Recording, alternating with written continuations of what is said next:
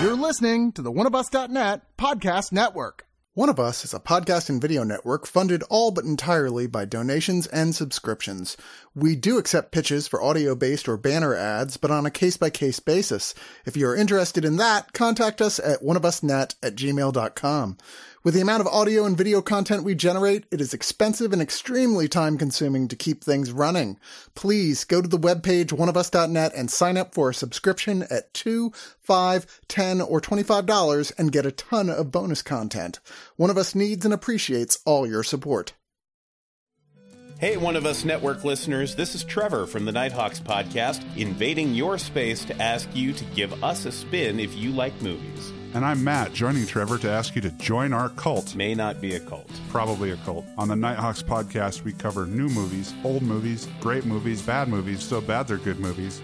And we cover movies from Norway One movie from Norway, one time. so far. And it was a really good movie from Norway. It is a good movie from Norway. It's got Stellan Skarsgård. Matt, this is a promo for our podcast, the Nighthawks podcast. Do you want people to listen to the podcast or do you want them to watch In Order of Disappearance? Wasn't that the point of covering In Order of Disappearance on the podcast to get people to watch it? Fair enough. Watch In Order of Disappearance and then afterwards listen to our Nighthawks podcast episode on it. Or you could listen to an episode on any of the over 120 other movies we've covered. You can find us on Google Podcasts, Audible, Spotify, Stitcher, and at nighthawkspodcast.com.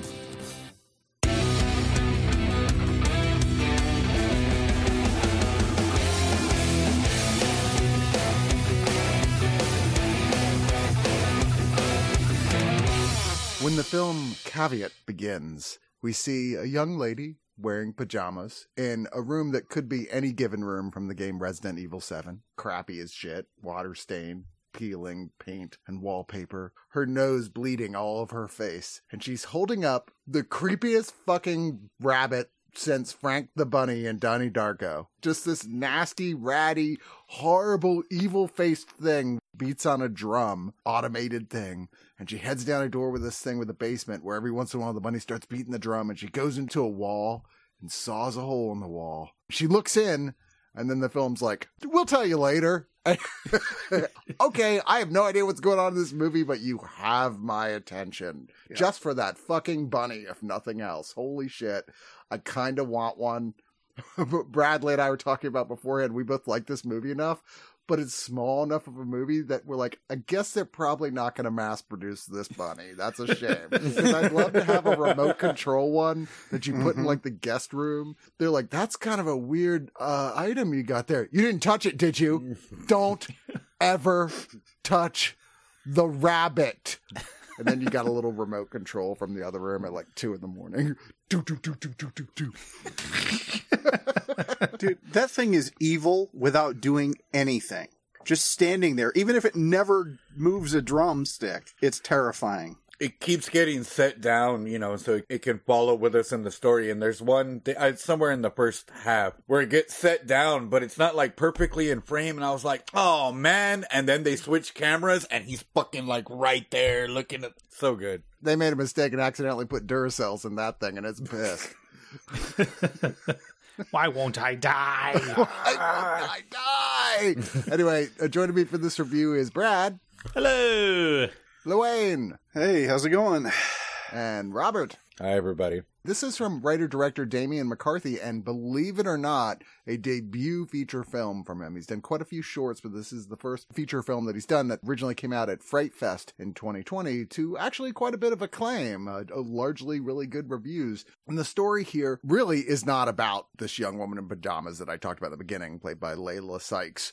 It's about the actor Jonathan French, who I think might very well become a big star if this movie catches on the way it should, because he gives a really riveting performance as Isaac, who had had an accident. He's left with no long term memory. Well, we always know what that's going to lead to. And he's offered a lot of money by a guy named Barrett, played by Ben Caplan, for just a little bit of work. He's got to babysit the guy's niece, Olga, who we saw in the opening scene. She's somewhere between teen and 20, young, early 20s, hard to say. But apparently she is psychologically unbalanced. She has emotional problems. Her mother has disappeared, who was crazy, apparently. Her father committed suicide. And there's no one to watch her. And the guy's like, I just, I'll pay you a lot of money to watch her in this house. Well, what he doesn't tell him before he says yes to the deal is A, the house is on this completely isolated island. There's no one else there except for the house and the girl. And the house is a shithole, like a crazy labyrinthine shithole of a house. So right there, I would have been like, yes, I'll do it. But what he also doesn't tell is that the girls doesn't like to have anybody get anywhere near, won't let anybody in her room. And part of the deal, the caveat, if you will, is that he has to wear a harness hooked up to a chain that goes all the way down to a chain in the basement where said father had killed himself. Nothing creepy about that. That won't let him actually make it inside her room. And she has these fits where she freezes and doesn't hear or see anything, just has her hands over her face. Usually her nose is bleeding. I mean, the whole thing is fucked up. Oh yeah. And she has a crossbow. It never occurs to the guy to go first thing. Okay, dude, that crossbow's gotta go. You take that with you off the island. That is not staying here. So I think the moment they're like, we're gonna chain you to the basement, deal breaker, dude, you cannot pay me enough money. It's just a uniform. That's what he said. Everyone wears a uniform to work. I love how the uncle goes almost as far as to say, "Look, I do it, but I'm not stupid. Do you understand? Will you just Yeah. do this so I can leave?" Oh, I loved that when he was like, "Oh no, no, Olga's creepy. I don't want to go near her. You'll be fine. Just wear your uniform and you'll be fine. And don't go in the basement. The uniform's chained to the basement though. So, oh, Olga's a real nutter. Like, man, reverse psychology maybe. You were talking about the description of the house. It is straight out of fucking Resident Evil. I'm like, nobody lives in this goddamn place. Seriously. It's, it's a health hazard at the least. I mean, it's got like a shitty old intercom system, shit going on behind the walls. There's one phone and he can't reach it because it's in her room. First day, he's like, okay, this is ridiculous, but I, I guess I said yes. And he goes to his cot.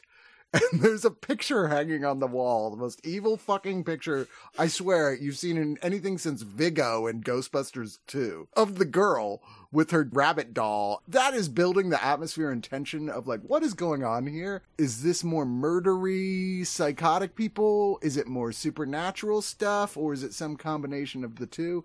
And I think that's the thing about this film works best. It keeps you guessing all the way to the end to what is what, what's really going on, who is motivated for what. And oh yeah, that's right. He does have a bunch of missing memory. I wonder if that plays into that in any way. That couldn't be important at all. And nobody's seen mom in a while. Well, I just assumed they were gaslighting him, and maybe they were, ish.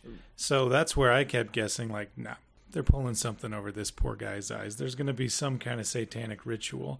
And then, you know, when the cliches that come about with satanic rituals didn't happen, I was like, where is this going? And why do I want to go with it? This is just going to keep me up all night. It's actually been a long time since I've watched a decent horror movie where I'm like, I don't really know what's going on yet. This is fucking weird. Oh, I got it. I oh Nope. no, I don't mm-hmm. got it. I this is not what I thought it was. It's something else entirely. even within its scares. Because there'd Yeah. be stuff I'd be like, oh, this is what, because I know if I was doing this, I'd probably go, this is where you do this. And they do some variation on it I didn't see coming. Go, Sure. Okay, Yeah. that fucked with me. There's almost no jump scares mm. at all in this film. It's all atmospheric, creepy, abstract weirdness. Just like, oh God, but stuff that really gets to you. But I finally figured out what it is that the model, because I'm, you know, our brains are always trying to fit things to a pattern. I'm like, it's Edgar mm-hmm. Allan Poe. Not mm-hmm. based on any one specific Edgar Allan Poe. but Right. Everything in this is nodding to Edgar Allan Poe, from the Fall of the House of Usher to Cask of Amontillado to many other stories. I'm like, oh, he just wrote a modern day Poe story, which is mm-hmm. awesome because who does that? The protagonist is like a Poe sort of protagonist. Like we're following him. It's not literally first person because he's not writing the mm-hmm. story down like it would be a Poe story, but we're following him and he has no idea what's going on and we have no idea what's going on and he has a whole lot of stuff stuck in his head he can't access, mm-hmm. which is exactly the type of thing you'd have in that sort of story. Either somebody is crazy or somebody can't access an important piece of information that would sort of unravel everything. That's actually a really good comparison. A little more dreamlike, more oneiric than perhaps you would expect Sure. from Poe specifically, but like, because everything in here has this feeling of like the way that horror dreams actually happen, which aren't mm-hmm. like horror movies, unsettling. And was that like that before? Mm. Right. you know, Death and Decay is a very important character in this story. Mm-hmm. And even in Final Destination, Death is more of a gimmick than a character. And I do like those movies. I think they're hilariously a good time, those crunchy, squishy times. but I work in the life insurance biz, and it doesn't scare me, but this really scared me because it's like saying, if ghosts exist, what's scary about them? Being sad and lonely forever, of course. That is pretty scary to be fair. Yeah. that rabbit knew something. It ooh. do, do you guys know Morse code? Maybe it was speaking to us. This film could create so many myths about itself Mm-hmm. if it goes like big mainstream like the paranormal activities did. And I'm not saying that should or shouldn't happen, just people should see this in mass. I think this is one of the best of the obviously low budget horror, restricted deeply by everything but the location. which They probably had to have safety inspectors there the whole time because there's no way that thing was set dressed to look that shitty. That was obviously a complete piece of shit they filmed at. I was deeply impressed with what they managed to pull off with the blessing of a location for this type of film and just a really solid script and one hell of a lead actor. Oh yeah, and mm-hmm. there's another actress in here who basically has one expression the entire film, but is fucking creepy. I was gonna say it's a pretty good expression. It's brilliant, and that's what I was kind of getting at without wanting to get too much into. I don't think you could even spoil this movie because it leaves you with so much to think about in so many ways. And I know I'm a little crazy, mm-hmm. so I think about things that maybe the filmmakers wouldn't even want to imply at all. Yeah, death and decay being a part of all of us. We're all going to be that rabbit someday, you guys. Mm. It's going to happen to all of us. Some of us already are, Brad. but I don't want to keep beating that drum. Let's final thoughts this bitch. Bob, what do you got? I really dug it. You know, we mentioned blockbusters a couple times, and I think that's part of what made this so refreshing. Is this, as a friend used to say, is really good at zagging where everybody else zigs. You know, it does have sort of the bottle movie flavor or the video game esque type of story, but man, all the best stuff that happens in this movie is just on screen. Like, there's a lot to think about. I think it could have been a little less hairy. There is a lot going on for the runtime, but the spooks that are on on stage, the way the characters were used, I think mostly the way the story was doled out. Like I didn't know what the hell was going on. And I'm not a big is it or isn't it horror fan. Like there's some of that stuff deals way more with trauma where it's like, no, they were just horribly sad and look what happened. And I don't think it really mattered what was really going on with this one. About an hour in, I was already thinking about watching it again. Mm-hmm. There's a scene where somebody puts their hand through a wall, which is essentially like a piece of a dryer vent and one light and it's fucking rough, dude. Oh man, did I really like that? The other big thing I liked about the music is they did some cool stuff. There's a scene where a character I think might be in the basement for the first time and he's doing that swing the flashlight around the, the room real quick and the music cuts down and then they just bring in these weird like symphonic swells real quick. But it's not cut to the scene and it was just such a neat depth to something like this which is why i really think like you said i hope this director just keeps pushing this weird under your skin stuff i'm gonna give it 8 out of 10 reasons why i'm never gonna have a basement Luane? You mentioned dream logic and stuff earlier, and that's what I kept thinking watching this movie is it feels like the best nightmare. You know that there's parts of it I'm like this doesn't make any fucking sense, but it does in this thing that you're watching right now. Man, I would not do a thing like that. I wouldn't do this. And you do that in movies, like horror movies. You may don't go in the basement, that type of shit. But like with this one, it's like, no, seriously, man, you're scaring the shit out of me. Don't do that. It's been a long time since I've been unnerved watching a horror movie. And I forgot how awesome it is to actually be creeped out watching something like that. It's like experiencing a nightmare where you feel like things just aren't quite making sense, but they kind of make sense and you're going along with it because what else are you going to do? I cannot wait to see what else this guy does because this was out of the park for me. This is four out of five shitty intercoms. Bradley? So years ago when I rented, it was a house from the 70s that had never been worked on before, ever, not even the wiring. Horribly creepy. And we had a cellar and I'd keep the onions in the cellar. You keep your onions in a damp cool place so they don't rot. And in that cellar was a place to the crawl space. I told my kids, "Do not go in this crawl space." And they're looking at me like, we're going to go in the crawl space. I put my pillow in there. I even want to go into it now. So then I said, because that's where Mr. Dithers lives. We don't own this house. It belongs to him. So stay out of there. Mr. Dithers is a character name I got from Dreams and Shadows, a book by Robert C. Cargill. But a couple years later, we're leaving the house. I've never had any problems with them going in the crawl space. So I asked them, you know, these five and four year old are like 9, 10, maybe 12, 13. It doesn't matter. Said, Did you guys ever go in the crawl space? And they were like, No. And I was like, Good. I didn't think you did because you're still here.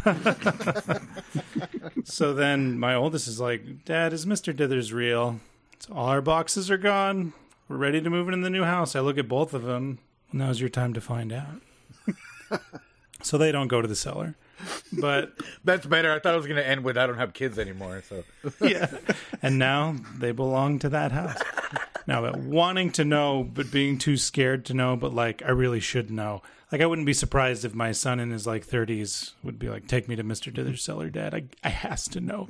like, that's how this movie made me feel that spooky mystery. Like, I'm not going in there, but someone should go in there because I really want to know what happens. I'm going to give this 8 out of 10 holes in the wall. Yeah, this is just filled with exquisite dream chills. Wayne, when you were saying it's one of those things where no, people wouldn't actually do these things, but it doesn't take very long at all. Like literally the opening sequence before you're sucked into this film's not severely surreal, but just surreal enough dreamlike world that it feels like something that you've experienced yourself in a dream and you kind of buy into it. It manages to sideswipe almost all of the modern horror conventions. If anything, appeals more to some ones we haven't seen in a really long time, but only slightly. It's more nods of the head to it. It's really original and I really kind of loved it all around at its worst. I feel like there's a scene or two that maybe belabors the point here and there. I mean, it's an hour and 29 minutes. It's definitely not an overlong film on any stretch of the imagination, but there's a couple points you're like, okay, we've already established this. You probably could have cut that and it would have been a little tighter because what makes a genuinely creepy film succeed, where at the end you're just totally unsettled, is making sure that you never let that tension up that it just slowly drip by drab increases until you can barely stand it. And overall this does this incredibly successfully i can't wait to see what comes next from this writer director in fact i'm going to go seek out all his short films and watch them now which i'm sure they're all online it's a fascinating work caveat and i have no caveat about that uh, statement i'm going to give this 9 out of 10 evil rabbits that I've already placed somewhere in all of your homes. that even now watch and wait.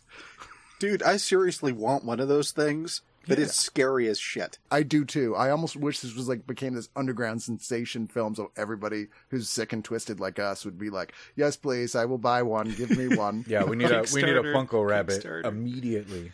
It's one of those things where, like, I think if I had it like in my hand and sat next to me, like, it'd be more fun than creepy. But fucking across the room and not perfect light, hell no, nope.